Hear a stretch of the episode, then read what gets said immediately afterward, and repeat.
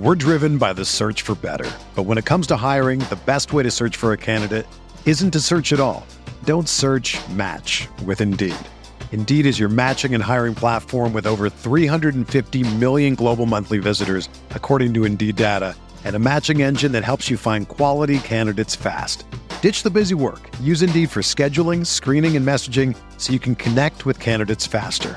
Leveraging over 140 million qualifications and preferences every day, Indeed's matching engine is constantly learning from your preferences, so the more you use Indeed, the better it gets. Join more than 3.5 million businesses worldwide that use Indeed to hire great talent fast. And listeners of this show will get a $75 sponsored job credit to get your jobs more visibility at Indeed.com slash BlueWire. Just go to Indeed.com slash BlueWire right now and support our show by saying that you heard about Indeed on this podcast. That's Indeed.com slash BlueWire. Terms and conditions apply. Need to hire? You need Indeed. Support for this podcast comes from U.S. Bank. U.S. Bank wants to know how you reward yourself because they have cards that make every day more rewarding. Are you a points order, cashback guru, low intro APR lover? With US Bank, it's up to you because they have the cards to fit your lifestyle. So earn more whether you're shopping at a gas station or grocery store, even while planning a staycation. Learn more at usbank.com slash credit card. US Bank credit cards are issued by US Bank National Association ND. Some restrictions may apply. Member FDIC.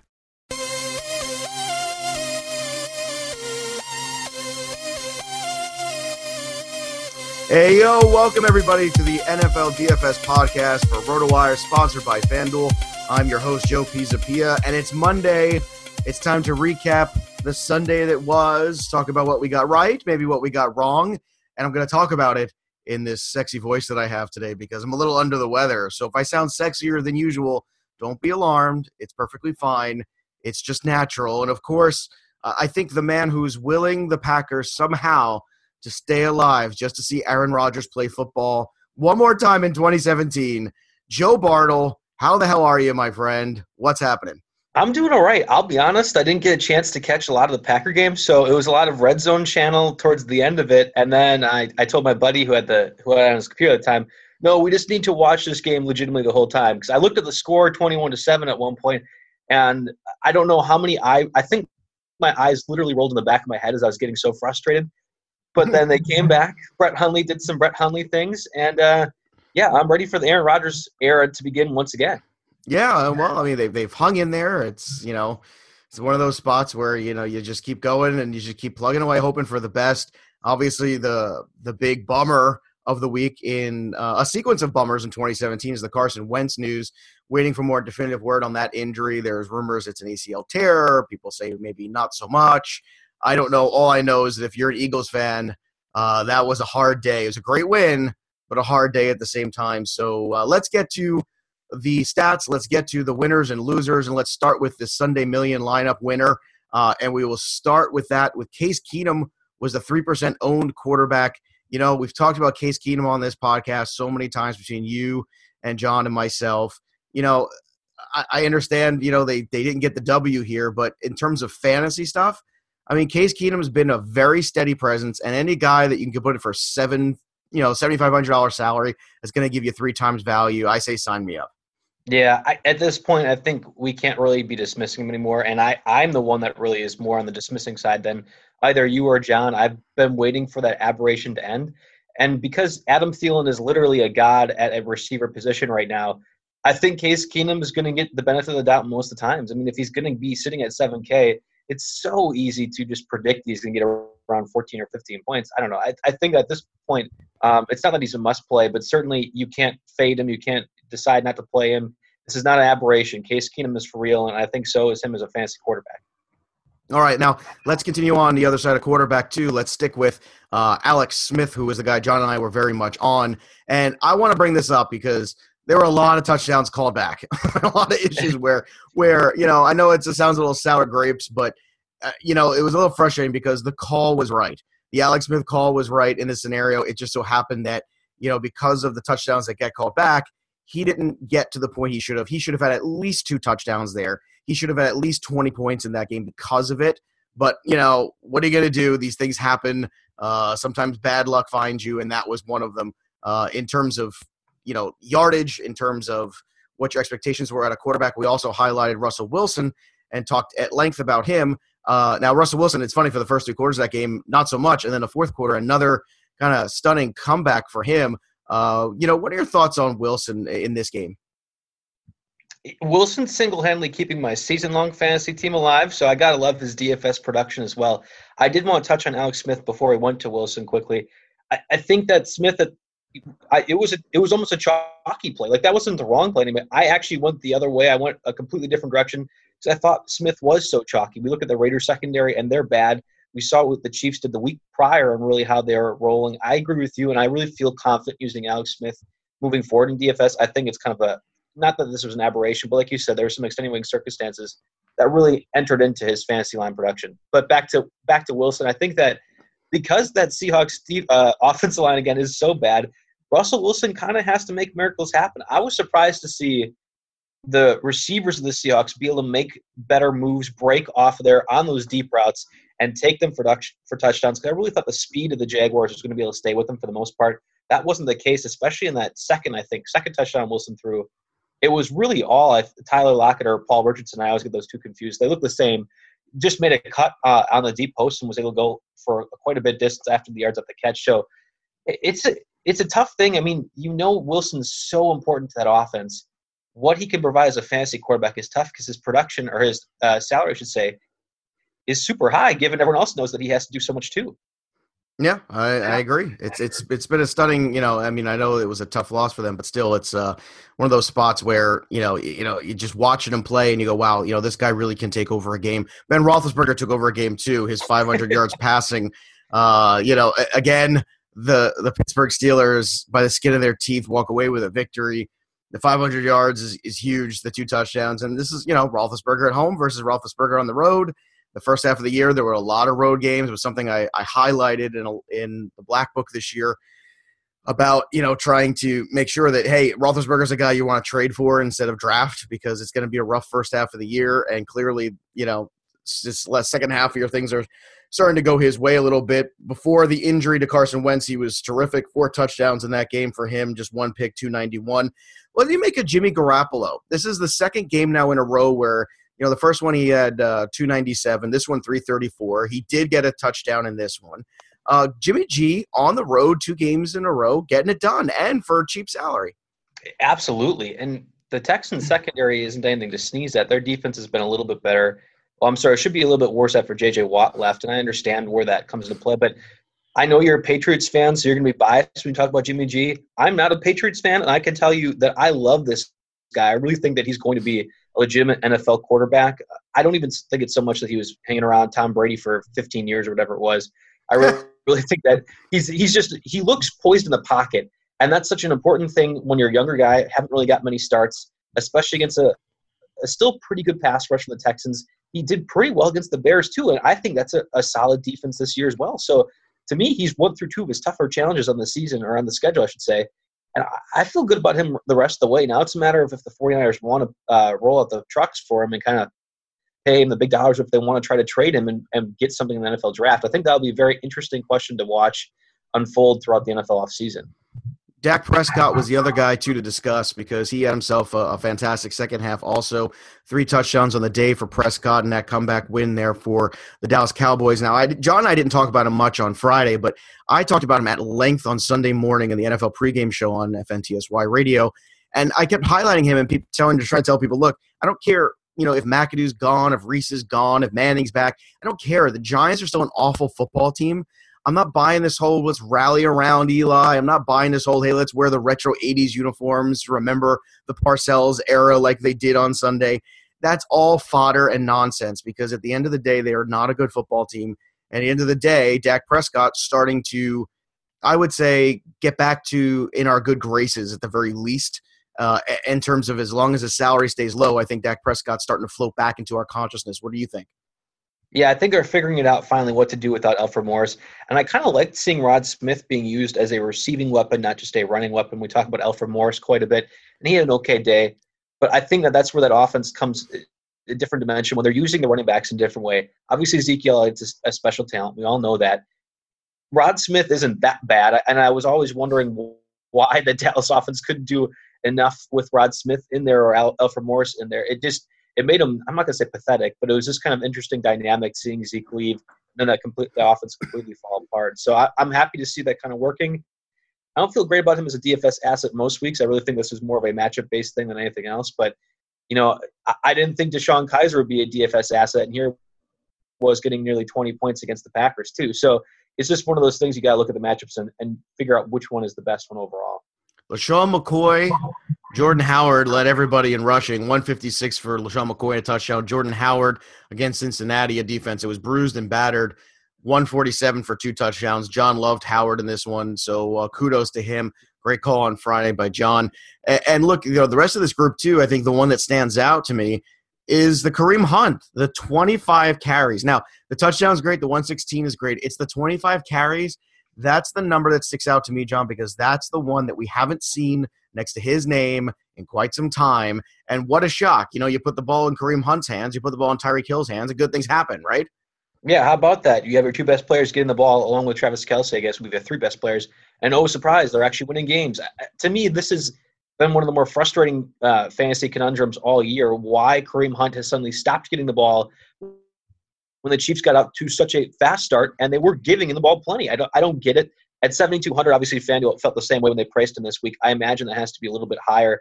In fact, I really think that Hunt. I'm looking at his price right now, or at least trying to find it. Uh, let's see. Is he on the Monday Thursday slate? That must be one of the reasons why he's not here right now because I just am thinking, yeah, I don't know. I, I really think that Hunt, depending on what his price is, going to be an interesting name to watch moving forward. I, I like him if he's going to be around the 75, 78 range. If he's going to be in the 8,000s, then like he was early in the season, I'm probably staying away because I don't know what that Chiefs offense is going to do any given week. Yeah, it looks like the Chiefs are the Monday night game. I think that's why you're not seeing him on the gotcha. on the slate. That's why. Um, and, and, you know what, too? I mean, let's talk about Leonard Fournette, who, uh, you know, I was terrified of. I wanted to stay away from, you know, it, just because the injuries, just uh, you know, lackluster a little bit. The price was high, you know, but he turned out a good day. Jonathan Stewart had a day I don't think anybody was looking for. Three touchdowns for Jonathan Stewart. Congratulations if you had Jonathan Stewart in the DFS lineup. more power to you. Now, Giovani Bernard, I was on. Alfred Morris, I was on. Gio had a pretty decent day. Alfred Morris, I think, a bit of a disappointment. He did get the 19 carries, but I was looking for that touchdown. I wanted the touchdown. I didn't get the touchdown. I'm I'm a sad analyst. That's what I am. I'm very sad about this. yeah, yeah, you're right. I mean, again, I, I talked about Rod Smith. I liked how they used him out of the receiving backfield, and I thought Alfred Morris okay. The touchdown would have been great too, but going to Fournette, I wasn't scared off by him at all. If the Jaguars are going to continue to win, it will not be because Blake Bortles. He actually looked okay against the Seahawks, but it's not going to be because of him. It's going to be because of what they use with Leonard Fournette, whether it is running the ball, whether it's using it out of the backfield, which I don't understand why they don't do that more often. He really wasn't that bad of a receiving threat in college. And they make it seem, at least the draft pundits made it seem like he just couldn't do that at all. And I, I just disagree with that. If they continue to throw to him, if they continue to run with him, I think he's one of those guys that's going to develop into a matchup proof person, a matchup proof player, I should say. Fournette is that good, and the Jaguars really are that bad offensively without him. If he were to go down, that might be one of the bigger injuries overall for the AFC because the Jaguars are looking to be a contender, as crazy as that seems. And I think Fournette's a big reason because of that. Oh, he, he is he is equal a reason to that as the defense because no matter how great the defense plays, you got to put points on the board, you know. And Fournette, at least, it's a good combination. Run the football, don't turn the ball over you know, play great defense. That's a very, very good one, uh, you know, to add. Uh, in terms of very good ones to add, uh, DeAndre Hopkins, that was a guy John and I uh, loved. I, I kept saying this. You got to all your money for DeAndre Hopkins, and even with Yates, oh my God, I can't believe it. Savage went out, and I got to tell you, I was I was a little terrified. I, I got to say it was it was not looking good. And then Hopkins just 11 for 149, brilliant, two touchdowns for him. Antonio Brown, the other big one of the day, 11 catches for 213, no touchdowns. But hey, you know, let's not, you know, let's not split hairs here.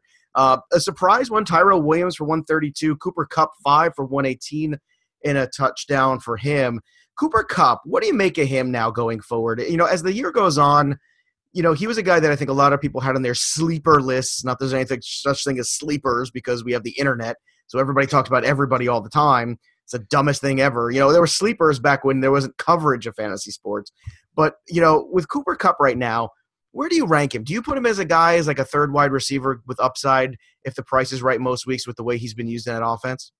Oh yeah, I would agree with that. But I think if you talk to most people, they think that Cooper Kupp's the second coming of Randy Moss. Like I, it wasn't just a sleeper thing. I feel like there's way more people higher than they should have been, and I understand he's been getting some production. I'm not really, I'm not, I'm not buying in on that entirely. If he's a talking number wide receiver three, sure, even a wide receiver, wide receiver two, depending on the price. But I'm not thinking he's going to be this guy that I need to put my builder on my lineups. I don't know. The Seahawks, Titans, 49ers. Those are his last three games. The Rams' last three games, I should say. Those aren't great matchups um, for Kupp in that sense because the Seahawks actually really aren't that bad at the secondary, even with Sherman out, even with Chancellor out. The Titans, 49ers, I understand that too. That that's good matchups, but it just depends on the price. I'm not really building my lineup around Cooper Kupp, and not, i know you're not saying that we sh- we should be doing that, but I'm not. No, well, you don't have to, you know. But I mean, I think at a certain point too, where you know you start to buy in. You're trying. It was Woods for a couple weeks, and then I was on Watkins for a couple weeks, and I got him two weeks in a row with a touchdown, so we nailed that one. But you know, Cooper Kupp's been kind of the under the radar volume guy, and you know, I think the knock early on was, well, is he ever going to catch any touchdowns? And now that trend's starting to go in a better direction for him. And I, and I think that's, you know, it's just something I think that we should keep an eye on here in these last few weeks of the season. If Kupp, you know, is the healthiest of this group and maybe the most volume efficient, that's something to, to keep in mind, especially on full PPRs. Adam Thielen also uh, getting back in good graces. Uh, thank goodness, you know, there was a little bit of a little bit of concern there, but you know, Thielen back on the job, over 100 yards and a touchdown on the day. Uh, now, look, I was all in on Tyreek Hill. I could not be more all in on Tyreek Hill. I think that was just a massive, you know, miscalculation there. They should have used him more in that game uh, because he is so fast. And that Oakland, and you saw that one play where he got by everybody, and and of course, you know, he, he nearly scored a touchdown there. It's just, you know, another frustrating thing where things just didn't line up perfectly in this Chiefs game. They were all just kind of scratched the surface of what they should have been. But alas, what are you going to do? Any of the wide receivers stick out to you? in terms of good, bad, or ugly? Yeah, so I was all in on Josh Gordon against the Packers. I've ah. watched the Packers enough this season to know that they were going to get absolutely torched by Josh Gordon, and he caught that touchdown on that very first drive. I think he had probably two catches overall, and I thought, okay, here we go. At least for DFS, I'm going to capitalize on my team's misery. Gordon's going to be great. I, I also thought Corey Coleman, to some extent, was going to be good too. And then we didn't really see it the rest of the day. He only had three catches, 69 yards, and a touchdown. I really like Gordon moving forward if he's going to be under 7K priced. And I think a lot of people are talking about him enough where that's going to get bumped up, where he might not be seeing enough targets to warrant that. DeShone Kizer is okay, but where he's making his bones as a fantasy QB is not throwing the ball, it's more running at this point in his career. And I think that hinders Josh Gordon's value if he's a 75 and over kind of price talent. If he's around the 67K where he was this time around, Corey Coleman, 57K, also a ridiculous number to me. I feel better about using them but I thought for sure this was going to be a matchup where Gordon gets 25 FanDuel, uh, FanDuel points. I really thought maybe it's because the Packers defense is that bad, and I made them seem too bad in my mind. But it certainly looked certainly looked like he was going to do better than what he really ended up with his day. Yeah, and Gordon's going to be 7,500 next week against Baltimore. Uh, so that's something to keep in mind. He's right on that border where you got to make tough decisions, that's for sure. Demaryius Thomas was another one I did not see coming. Uh, that was a shocker. And the tight ends, too, when the Ertz news came out, uh, on Sunday morning, Trey Burton was a pivot. He was 2% owned in the million uh, and, you know, 21.6. To say that he returned value would be the understatement of the century at mid salary. So five catches, two touchdowns, 71 yards for him. A brilliant day for sure. And that Broncos defense getting the shutout, too, going back to that group. Uh, and the Jets, of course, losing McCown with a broken hand after a good, really tough, you know, competitive season for them. Unfortunately, it looks like uh, it's ended a little bit, you know, and and it, and it's it's funny. I never think we'd be sitting here at week 14 saying, "Well, what a shame McCown got hurt." We were all waiting for McCown to get hurt in week two or three or four because that's what happens. And you know, he played well this year. The Jets played, you know, a very feisty brand of football, but you know, now that they've downgraded to Bryce Petty, I think that ship has certainly sailed. All right, let's talk about Monday, Thursday. The games on the slate. You got the New England Patriots tonight in Miami, and then you've got the Denver Broncos at Indianapolis. So I know it's funny because you know we were just absolutely crushing Trevor Siemian two weeks ago, and then yesterday against the Jets, he's not great but respectable. But you get that Colts defense strolling into town, and I'm curious when you get the Colts, uh, you're not strolling in, they're they're going into Indianapolis, I should say. But you know you have two options here. I feel like you either go up to the top with Tom Brady, who's 9,700, or you go all the way to the bottom with Trevor Siemian. I think I still go all the way to top with Brady, no matter what the contest, because I'm concerned that Brady is the separator this week, especially with big time players like Gronk not in there, no big running backs to speak of, and the biggest wide receiver is Cooks, and that is your Brady pairing. Yeah, I think that Brady is definitely the way to go. Siemian could be a tournament play to me, and I wouldn't feel great about it. I'm not going to go that route if I could, but I could see it. You can at least rationalize that one with me, especially at 6,600. I don't want Jay Cutler. I definitely don't want Jacoby Brissett going into that Broncos secondary. So, yeah, 9,700 Brady. It's more that there really just isn't that many people to pay up for. We look at the running back spot, and Rex Burkhead is your highest priced guy at 7,100. So, you can fit Brady in there pretty easily. You don't have to really stretch to get that. And I think I agree with you what's more likely to happen when we're looking at fantasy stuff? What's more likely to happen? Brady stinking or Siemian doing well? And I think that, you know, I really think that Siemian doing well probably is less going to happen as opposed to Brady stinking. So 9,700, I'll take that. I understand it's a tough thing. I know he's got to get about 18 points, but that isn't that hard for a guy like Tom Brady. And it's not like the Miami defense has been that good this season either. No, uh, I, I, agree, but you know I think you know it's it's just tough. You know, Brissett, Cutler, Siemian. it's just it's going to be really hard because if you know if Brady has even in you know in cash games if Brady has a 25 point day you're chasing all the Brady lineups if you don't have them and I don't see where you're making it up that's the problem like you said there's no big stars uh, in the running back vein though Rex Burkhead 7100 then you got Kenyon Drake at 69 Dion Lewis questionable with the illness now I think you know it seems the news that we're getting is that he's going to play. It seems like uh, early on, we'll we'll let you know. Obviously, you can update check on RotoWire as time goes on. He's listed as questionable as of right now, but I think Burkhead is certainly in play. Kenyon Drake is the one that I definitely want in the lineup because I think what you're seeing with Kenyon Drake is you see the explosiveness. Uh, last week he had 23 carries. He did have a touchdown. He also had five targets in the passing game. So for me, Kenyon Drake is another must own, must start for me in this Monday Thursday slate. Yeah, absolutely. He was the first guy that I mentioned, or I, I thought running back wise, and honestly, he might be the only guy. I, I wish I could just play only one running back, uh, and then just find a different spot this is kind of a poo-poo platter of running backs elsewhere. If Dion Lewis is out with the illness, it doesn't sound like he is, but if that were the case, Burkhead becomes obviously a lot more valuable in that sense. But C.J. Anderson's getting about 20 carries around there yeah. last two games, and he's only getting 40 or 50 yards he pro- if he gets 20 carries against the Colts, yeah, he probably is going to do better than that. But why can't he do better than that before when he's getting so many looks? So that's where at 6,300 you kind of like, oh, I, I could go that way. I, I would rather defer to the soothsayer of the Patriots running back committee, and you tell me which one I should be using of those guys as opposed to going down to the Frank Gores or the you know the C.J. Andersons. It just is a again poo-poo platter of running back options for the Monday Thursday slate. Well, it truly is, and when the when the they, there's no Gronkowski, that means usually you'll see a little bit more work at Amendola potentially. You'll, you know, Hogan, that was the other injury too that, you know, we were questioning whether or not he's going to play.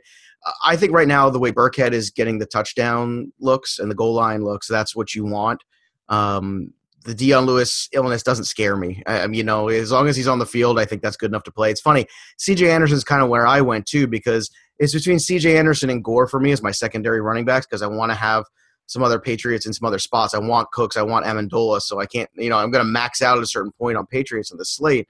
So for me, I kind of went with that same logic. With Indianapolis is bad enough that C.J. Anderson doesn't have to be great to get return, and I almost think that Gore is the safer option. But because it's against Denver and because Denver's coming off a shutout, I have hesitation there. So I'm going to go C.J. Anderson. To, yeah, so CJ was actually the guy for me. And the wide receivers, I got Cooks, I got Landry. Uh, I know Hogan's dealing with that shoulder. You know, you can make a case now. Uh, uh let's put it out there because I think you have to make a choice here. Will you go for T.Y. Hilton here against Denver? Because I feel like that is, if you believe that they're playing from behind and they got to take shots, then Ty is viable, and Ty is much more viable at home too. Is this a dart throw you want to make, or would you rather go with the floor of Jarvis Landry? See, that was another tournament play that I, I felt a little bit more comfortable with doing. It isn't even so much that I think the Colts will be behind, which I do think that will be the case, but it might be one of those ugly, good kind of Thursday night games. Mm-hmm. I really think that you look at Chris Harris, Aqib Talib, they're great corners, but you don't really think speed when you're talking about those guys. And T.Y. Hilton is all speed. If this were being played in Denver with it being cold, tough to throw the ball, okay, this is a different story. But this is at Indianapolis. We have the dome. T.Y. Hilton's comfortable there. Jacoby Brissett's comfortable enough there, you know, as the starting quarterback for the for at least the last couple of games of the season here. I think that T.Y. Hilton is not the worst play in the world. I I would I defer to safer stuff. When I'm, when I'm talking about some of my FanDuel, I want safer plays, especially Monday, Thursday. That's not a bad tournament throw if you just want to differentiate your lineup a little bit, because I don't think a lot of people will be on T.Y. Hilton. That's the other thing too. That I just don't. How many people are thinking, "Oh yeah, T.Y. Hilton against that secondary? I gotta have that in my lineup." No, I, I, don't think they are, and I think that's why it's a decent tournament play only. I wouldn't put it in a cash game lineup. I think Chris Hogan's going to be a very popular selection in both first game back. I worry about the snap count with him a little bit. You know, I just, I just, uh, you know, missing a couple weeks there. I know Hogan was so good when he was on the field. I just worry about him ramping up and being to the speed people want him at fantasy level this particular week. I think Landry is the safer one. Cooks is, I think, a must own this week, pairing with Brady. Uh, they've been really good lately. Now, Demaryius Thomas coming off a good game as well. Um, I think he's absolutely in play. I think Demaryius Thomas is 100% in play in this one against Indianapolis despite the fact that it's you know they're on the road, despite the fact it's Trevor Siemian. I think you gotta put him out there, put him in there. What are your thoughts on him or Sanders? They're both within three hundred dollars of each other. Would you take the savings or would you take Demaryius? Oh, I'm taking Demaryius there. If Sanders was even you know 6,200, 6,300, that's a conversation where I wouldn't mind actually having both of them in my lineup because I think Sanders will do okay. But we're talking higher potential. I think Demaryius Thomas is certainly that. Again, he's one of the better receivers, I think, truthfully, in the entire NFL but he's been saddled with some tough quarterback play in the last couple years, especially towards that lingering end of Peyton Manning's career. It just was tough to watch at times. I think Demaryius Thomas is pretty darn good in the, in the half point PPR league too. That's an interesting part that Demaryius is probably going to get a lot of looks. Even if he doesn't score a touchdown, he should be able to get enough yardage and receptions to be able to double up on his investment right now. Yeah, Danny Amendola is the other guy that I think at 58. There's your there's your savings with Brady. You know, if you want to go out there and just forget the Patriots running backs, go with CJ and Drake, put Brady, Amendola, and Cooks together and hope for the best. I can I can see that one. I, I wouldn't go getting cute with you know anybody like Dorsett. I wouldn't go getting cute with you know a, anybody below that. I think. Uh, then you got the two guys, you know, Stills and Parker, who are, uh, you know, dart throws as well. You know, um, you know, Cutler's had some moments this year where you're like, where'd that Cutler game come from? I, I'm I don't think that that can happen this week. really, that was the, that was the question I was going to ask because it's more so that season long fantasy. I'm really relying on DeVante Parker to do something tonight. Um, but what what are the odds do you think that he'll do well? I think Kenny Stills ends up being the more uh, more target receiver, but I wonder if Parker might not get that touchdown. That's kind of what we're looking for in terms of DFS. I think that's probably mm, a very likely scenario. I mean, I think that's more than I think that if you have to put a percentage on it, I think that would be the sixty percent chance of what you just said. Still is having the better PPR kind of game, but if Parker got the touchdown, which would frustrate everybody, you know, it frustrates the Stills owner.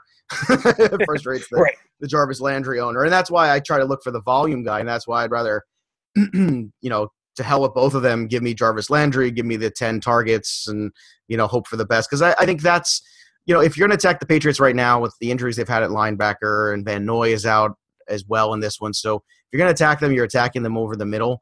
And I think Landry in the slot gives them all kinds of matchup problems. So that's kind of where I would go. Tight end, ugh, gross, disaster. You could try Julius Thomas and pray for a touchdown, and that's all he's going to give you. Jack Doyle, probably the safest one. I'm sure his ownership will be extremely high forget Dwayne Allen. I'm sorry. Like if he gets a touchdown, it's just a complete one-off oddity, you know, because they're in a goal line on a play action, but you can't rely on that either. So for me, it just give me Jack Doyle and just turn the page. What say you? I actually don't think Jack Doyle's that bad of a play. The, the Broncos actually allowed the fourth most FanDuel points, yep. or yeah, uh, to that tight end spot. So I don't think it's that bad. And at 6,100, it's not like you're getting him really high priced either. Again, it's just a we talk about poo poo platter of running backs. This is certainly the same situation for the tight end. He stands out to me though as a guy that I feel is going to get a lot of looks. We talk about T.Y. Hilton going to get a lot of the deep throws. Okay, do we think the Colts are trailing? Yeah, that's likely to happen. So then Doyle's going to have to be thrown to quite a bit. So I don't mind him at 6,100. I, yeah, he's probably going to be owned, but I'm not really going to be touching anybody else on that tight end spot. To me, he makes the one and only sense for our tight end in the FanDuel lineup. Yeah, I'm also going to go with the Patriots defense in this one as well. I think you can make a case for the Denver defense as well, but uh, with the way the turnovers are going right now, the Patriots plus minus has, has been much better of late.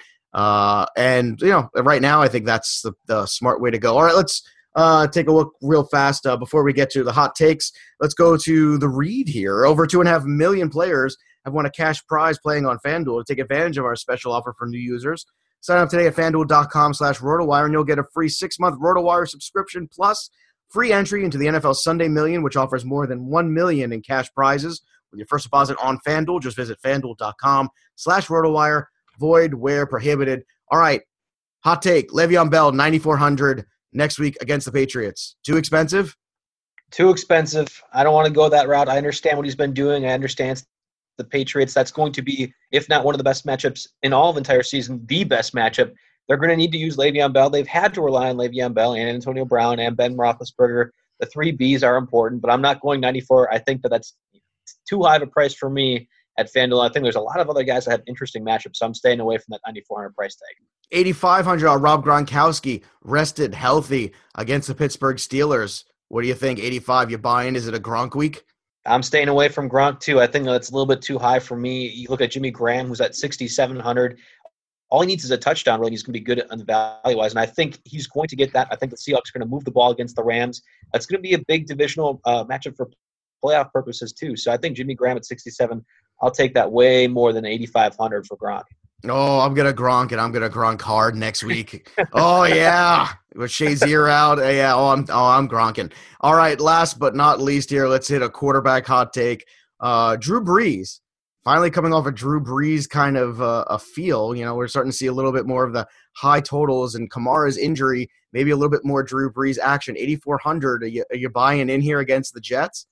I like that quite a bit. I think that the Jets defense has been pretty good, but they've been susceptible to some passing. It depends on if Kamara's playing or not. I think if Kamara's out, you have a different dimension on that offense as a whole. You're going to have to be running the ball a little bit more, and I think Drew Brees, as a result, might be better at the play action. Not that he's not good already at it, but they just do different things when Kamara's in there. Drew Brees is going to have to carry the load a little bit more if he's out. And uh, again, we don't know that right now, just looking at things on Monday.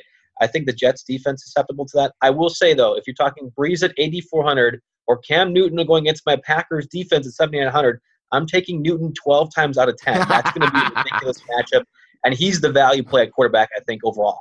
All right, you can follow him at JB Fantasy Sports. You can follow me at Joe Pisa, PS17. For everybody here at RotoWire, have a great week of daily fantasy.